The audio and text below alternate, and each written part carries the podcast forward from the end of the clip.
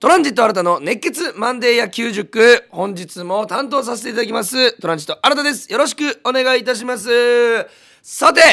月曜日の朝一から収録しておりますがまずはとてつもない発表がございます。皆さんもう SNS で見てくれた方もいらっしゃるかもしれませんがなんとなんとなんとこの度私えー、来年度からこの4月1日から RKB ホークス応援団長に就任させていただくことになりました。長めの握手ありがとうございます。本当にね嬉しい。あの1年間えー、まあ去年からえー、この RKB ラジオさんで野球のラジオをやらせていただきましてえーなんとドームでもね解説を2試合生でやらせていただきました生中継で、えーまあ、143試合ホークスの試合全試合プラスオールスターとか、えー、日本シリーズ、えー、などをねあのー解説ラジオでさせていただいたんですけどもさまざ、まな、えー、関門が、えー、実はあったと。それを見事に、えー、突破することができましてこの度、えー、今年から RKB ホークス応援団長ということで、えー、RKB 局を挙げての代表のホークスの応援団長に就任させていただきました。これね本当に、え、全国、まあ、12球団しかないんですよ。でその野球好き、まあ、プロ野球好きのお笑い芸人、まあ、タレントさんからすると絶対にこの枠というかここのポジションにつきたいつけたらもう本当に嬉しいし感無量という、えー、ポジション立場なんでございます、えー、僕もですね去年、えー、このホークスの、えー、ラジオに関わらせていただくことに RKB になりまして、えー、その時からいやそれ以前からの目標で、えー、このね応援団長を掲げてたんですけども1年で、えー、そこにたどり着くことができまして本当に、えー、本当にリスナーさんのおかげでございます。たくさんの質問をいつもいただきます。そしてマンデー野球塾も塾も聞いてくださってる。そして生解説も聞いてくださってる。そして日頃応援してくださってる。そしてえー、まあ、ここまでねのし上げてくれたスタッフさんのおかげ本当に、え、まさに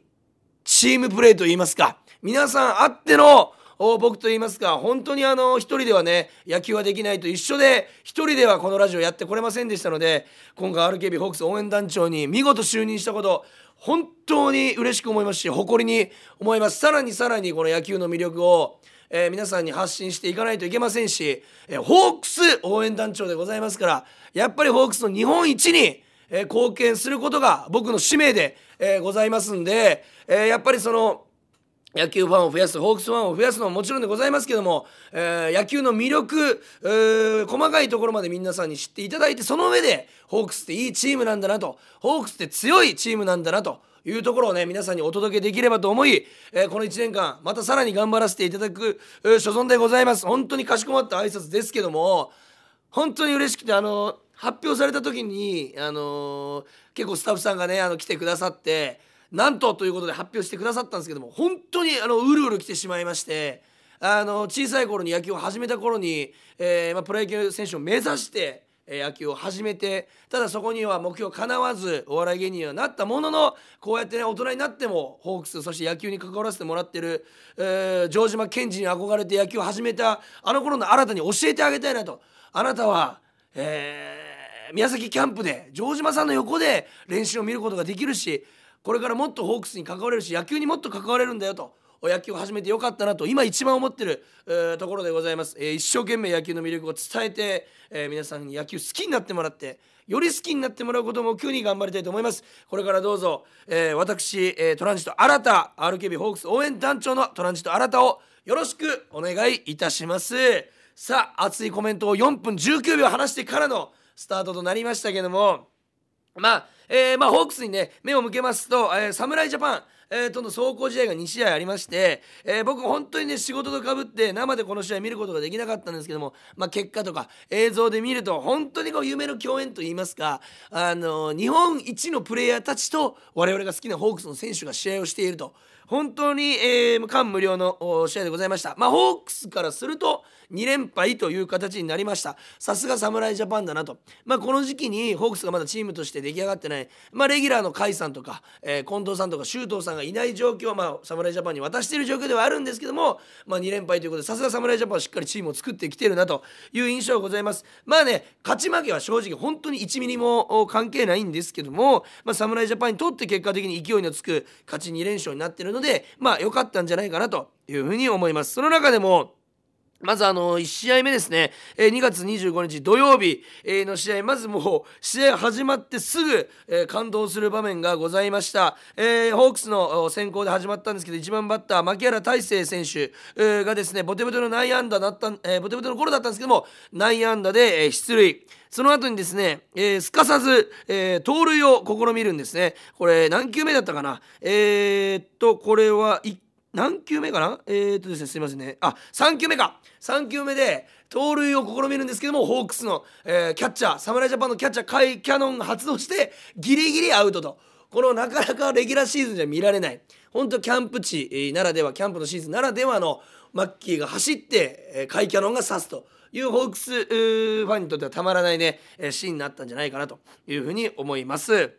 まあ、結果的に8対4ということで日本代表が勝ちまして、えー、まあえー、ヒット8本。でホークスはヒット6本。ということで、まあ、エラーがね結構目立ってまだあの春先で、えー、寒い状況でもあります体が動いてないというところもありますんで、まあ、これはあまり気にしなくていいのかなと、まあ、ここから暖かくなるにつれてとかドーム球場での試合になってエラーが、えー、減っていけば、えー、しっかりね3月の31日ですか開幕に合わせていただければというところでございます。そして、えー、昨日の2月26日日曜日、えー、2対4ということで、えー、また侍ジャパンが勝ちました。えー、まあねちょっとあのー、ヒット数もホークス少なめでまあジャパンは11本としっかり出ている状況でございました。ただね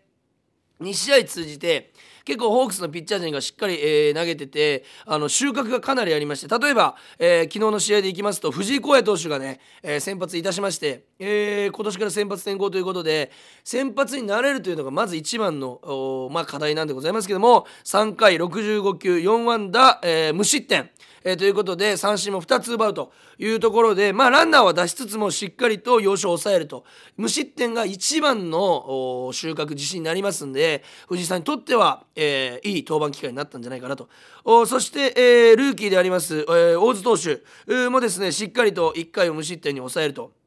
えー、大津投手も、えー、まあ何回から6回からな。6回を投げてあ6イニングの1イニング。6回の1イニングを投げて28球かかりましたけども2安打打たれながらも無失点ということで収穫のある投球になったんじゃないかなというふうに思います。まあね甲斐の投手とかも投げてますし、まあ、土曜日に遡りますと、まあ、ピッチャー陣で言えばですね、えー、開幕投手がね発表されまして大関投手となって本当にファンもびっくりする方とやっぱりかという方と喜ぶ方といっぱいいらっしゃるいらっしゃったと思うんですけども僕はびっくり派だったのでこれでずっとあの東山さんというふうに言い続けてましたのでまあ状況、えー、調子とかを見つつとかね将来性とかえー、まあ若手に、え、こうやって大役を任せることで責任感を持ってもらうという藤本監督の意思もありつつ、え、開幕投手の大関さんが3回を投げて無失点侍ジャ,、えー、侍ジャパンを無失点に抑えたと本当にいい投球を見せてくれました45球というのも全然いい数字ですし1安打あしか打たれてないというのも収穫じゃないかなと。いうふうに思います。そしてですね今年あの現役ドラフトで、えー、ホークスに入ってくれました古川優里投手佐賀出身でございます。僕の同級生で、えー、ね、年代は一緒なんでございますけども侍ジャパンを無失点に抑えたと。いうところはまあ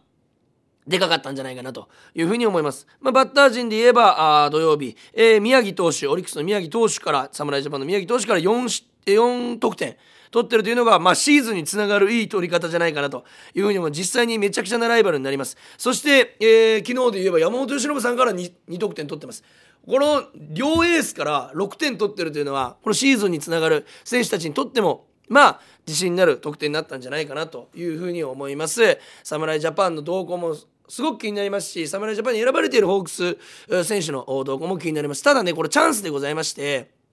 あの近藤選手とか周東さんとか甲斐さんが侍ジャパンに行ってる間ホークスももちろんオープン戦というのは行っております。そのオープン戦で若手がとてつもない輝きを放てばレギュラーダッシュ十分にありえると。そういった中で、えー、オープン戦も大事になってくるという見方もできますんで、えー、さらにさらにホークスにも注目して侍ジャパンにも注目して見ていきたいなというふうに思います。そしてですね今日はですねメールをたくさん、えー、いただいております。質問いただいておりますんで、えー、本編はそちらの、えー、質問に答えていくというお時間にしたいと思います。改めまして RKB ホークス応援団長のトランジット新た新しい肩書きをいただきましたんでこれからバンバン名乗っていきたいと思います。それでは今日も、えー、マンデー野球塾楽しんで聞いてください。プレイボール。トランジット新たの熱血マンデー野球塾。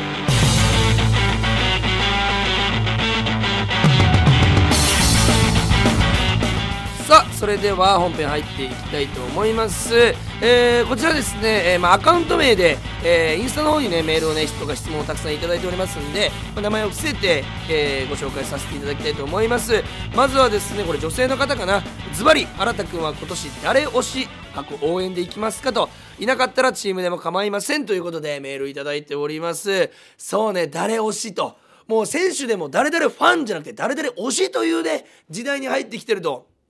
いう感じでございましょうか。まあ僕としては、すいません、ホークスの応援団長でございますんで、まあホークスの箱推しでね、もちろんね、行くというのは大前提なんでございますけども、やっぱり、えー、まあ、プライベートでもお世話になっている牧原大成選手が、えー、まあ、レギュラーとして1年間、えー、シーズン通して出るところを見たいというのはもちろん、えあるというところでございますけどもやっぱりこの先発に転向した藤井耕也投手を僕は今年1年間。そして、えー、先発ローテーションにおそらく入っていくだろうという坂東投手。ここの若手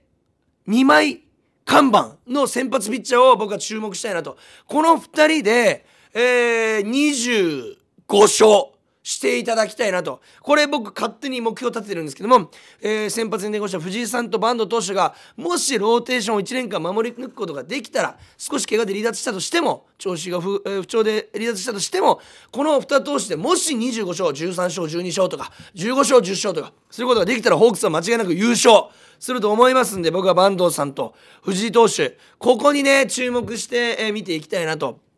いうふうに思います。えー、僕がね、好きなタイプのピッチャーとして、えー、もちろんマウンドでね、おたけびを上げるピッチャー、大好きなんですけども、えー、それよりも、こうなんか淡々と投げると言いますか、ポーカーフェイス。ピッチャーというのは、あの、本当に何回もこれ言ってますけど、野球の7割から8割を占めるんですよ。野球の試合の。その中で、絶対に相手に、まあ、その、隙を突かれちゃいけないと。なぜなら一番ボールを握ってる回数が多いのはピッチャーなので、えー、ここで隙を突かれちゃいけないというところでお二人は、えー、本当にここぞという時しか、えー、感情をあらわにしない。いつもはポーカーフェイスで投げ続けていると。この2人若手2人のピッチャーが勝ち星を重ねることでホークスに勢いがつくと思いますんで、えー、この2人のピッチャーを押していきたいなと今年は思います、えー、続いてですねこの方も女性の方かな、えー、小学生の頃思い描いていた野球人生を教えてくださいということでなかなかコアな質問、えー、ですよね。まあ実際は、えー、僕は小学2年生から、えー、野球を始めまして、えー、軟式野球を小学校の時5年間やってその後普通は軟式野球になるんですけど中学は。僕は公式のクラブチームに、えー、ボーイズリーグの宗像旧友ボーイズというところのチームに入りまして九州大会にも出場してキャプテンで。そこで3年間そこから公式野球になって、えー、で高校は宗像高校で3年間そして大学は福岡教育大学で、えー、4年間、えー、ということで計15年間福岡6大学野球ででも4年間プレーをしたという人生だったんでございますけども想像してたの意外と想像通りだったかもしれないまあ強いて言うなら大学野球は思い描いてなかったですね。僕は、えー、もう高校でプロに行くつもり、もしくは高校で大学野球に行ったとしても、福岡の大学やとは思ってなかったので、まあ、そこだけは違うから、まあ、小学校の時はもうもちろん高卒でホークスに入団。これが思い描いていた野球人生でした、えー、小学校卒業が1 4 7センチっていうめっちゃちっちゃかったんですよ。で高校で、えー、あ中学で2 3センチ伸びて170までなったんですけどやっぱ非力力があんまりなかったのでそこら辺でやっぱりあプロは無理なのかなと思い始めた。ただ、えー、高校で、まあ、ちょっと体もでき始めて、まあ、ただ技術的には、えー、そこでも僕はプロに行くつもりだったんですけども現実はやっぱりそこまで到底及ばなかったので大学野球に行くと。いう形になった。なんで思い描いてたのはもう高卒新人レギュラーみたいなところを小学校2年生で思い描いていたかな、えー、まえー、ま高卒レギュラーじゃなかったんですけど例えば井口さんとか、えー、国母さんとか松中さん城島さん川崎さん本田さんとかを見て育ってきたのであそこに混じってプレーすることを夢見てたかなというふうに思います。なんかありがとうございます。久々に懐かしい思い出を、えー、まあ思い出させてくれてと言いますか。ちなみに一発目に買ったグローブはイチローさんモデルで、えー、一発目に買ったバットは、えー、阪神の今岡さんモデルで一発目に買ったバッティング手袋はホークスの井口さんモデルでございました。なんでそんなバラバラなんだというのはありますけども懐かしい思い出でございます、えー、振り返らせていただいてありがとうございます、え、こちらも女性の方でございます。続きまして、え、野球の一番の魅力を教えてくださいということでなんかすごい原点に帰らされるような、えー、質問でございますけどもこれは僕は、えー、一番の魅力は、えー、うわ難しいな これ同率1位がいっぱいあるんですよ。えー、例えば体格差が関係ないと最後の1球までわからないこれが番狂わせがあるっていうことですね。これがやっぱり魅力かなというふうに思いますしまあそういうのがあったとしても一番はえー、最これね僕の恩師が言ってくれた、えー、言葉で確かにという言葉なんでございますけども野球とは最大のチームスポーツで最大の個人スポーツっていう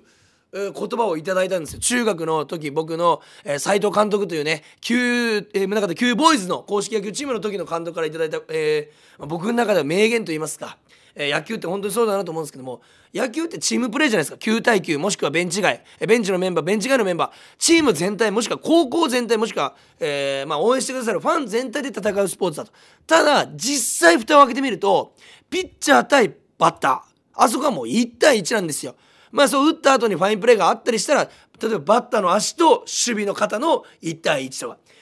そういうところで見ると最大の個人プレー、えー、ということなんで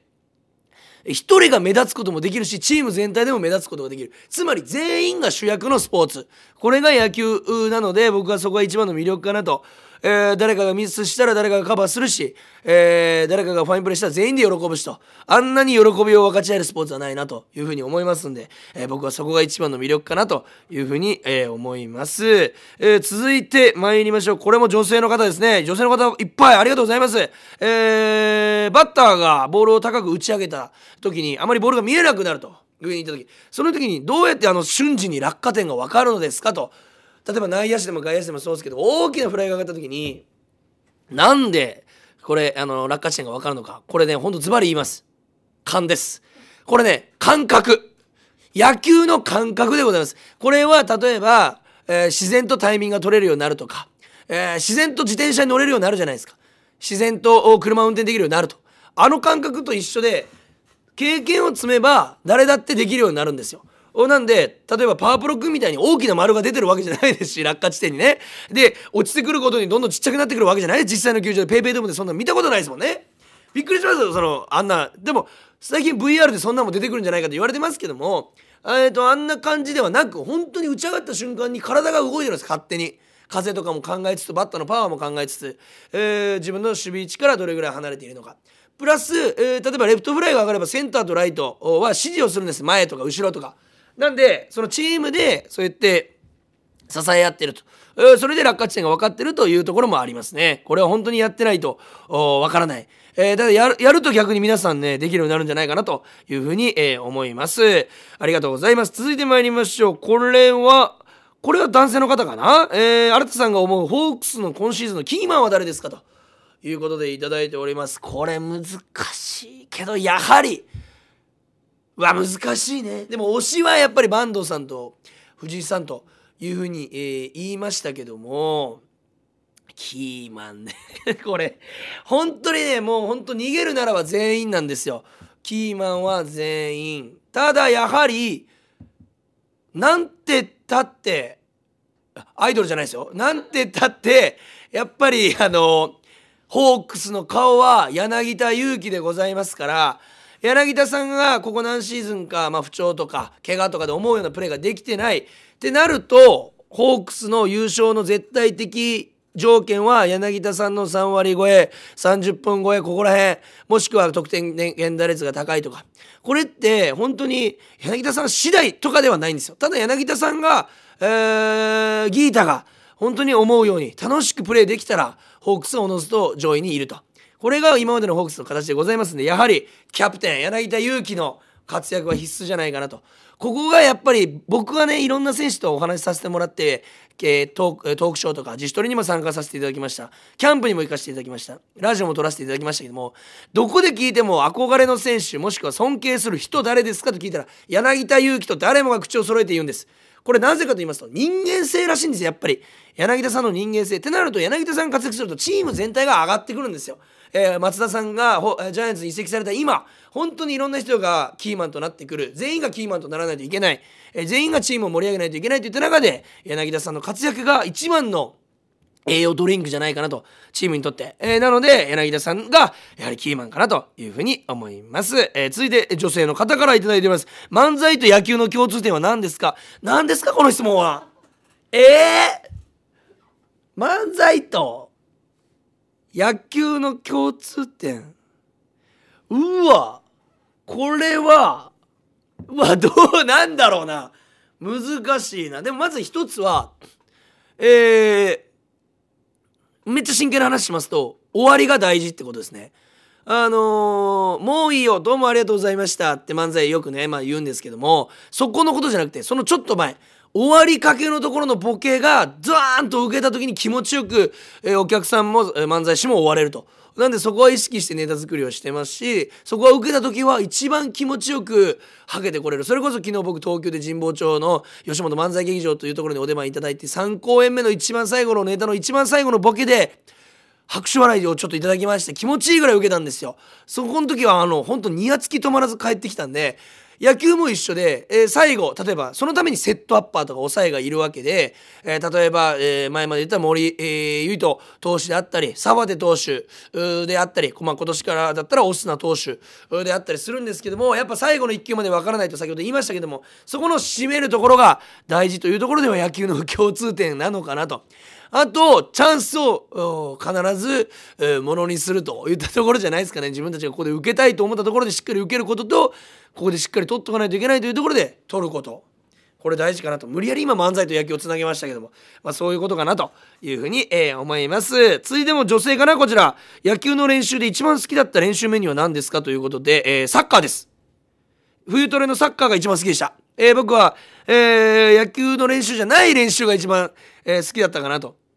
いうふうに思います。まあ野球で言うならばやっぱりきつくない、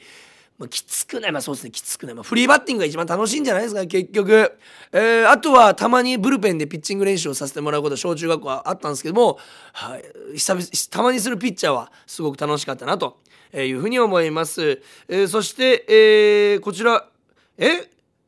なんでそんなにかっこいいのですか？かっこ娘からですということで、決して私が聞いてるわけじゃないというメールをいただきましたけども、娘さんありがとうございます。なんでそんなにかっこいいんですか？ということで、もうちょっと大人になったら、そうでもないこと判明するよ。ね？いっぱいかっこいいと見るから。ごめんね。今は僕すごいかっこいいって言ってくれてるかもしれない。10年後にもこのメールいただいたら嬉しいなというふうに思いますけども、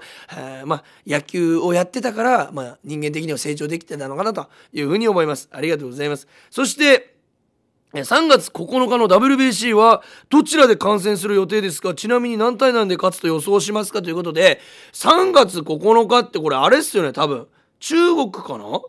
中国戦の話をしてるのかな？これは。えっ、ー、と3月9日日本で。そうですね。7時から始まる東京ドームでも中国戦。これはもちろん福岡で、えー、観戦、えー、させていただきますけども、まあお仕事がちょっとね、えー、夜ライブが入ってますんで、生では見れないですけども、まあもちろん録画して全部見ることになると思います。そして何対なんで、えー、勝つと思われますかということで、8-0ですね。8対0でホークス、あ、ホークスじゃない、侍ジャパンが勝つかなと、まあ投打で圧倒するんじゃないかなというふうに思います。これが日本の初戦になるのかなうん、日本の開幕戦になると